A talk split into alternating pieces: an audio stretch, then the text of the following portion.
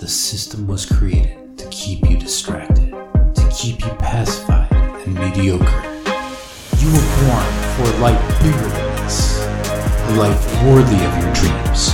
Join me, Nino Prodan, as we smash the system, tear down the stories and habits keeping you from the greatness hidden within you. This is the Smash the System podcast. I'm Nino Prodan.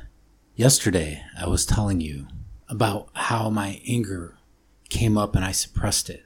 Well, I continued working on that anger, knowing that it had an impact on my life.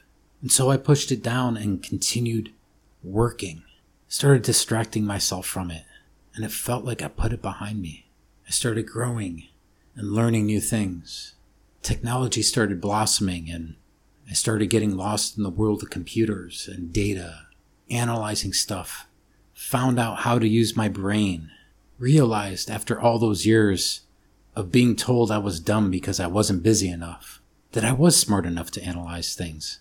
And I am. I started to feel better about myself. I kept myself busy. Started getting a lot of work done, working a lot of overtime, making money. And I realized that that old idea of relaxing and enjoying life and playing was all bullshit.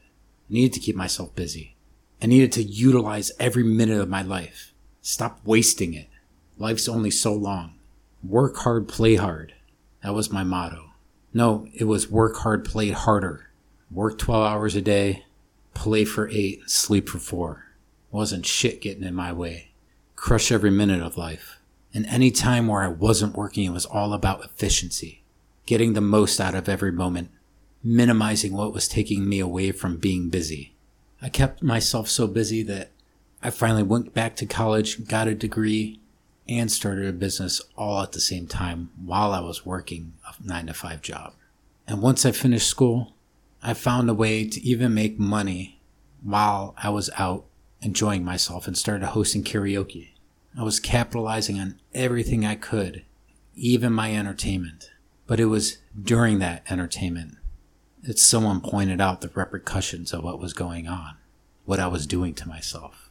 Although it was meant as a compliment when someone told me I had a cute muffin top, I realized that I could no longer work hard and play hard.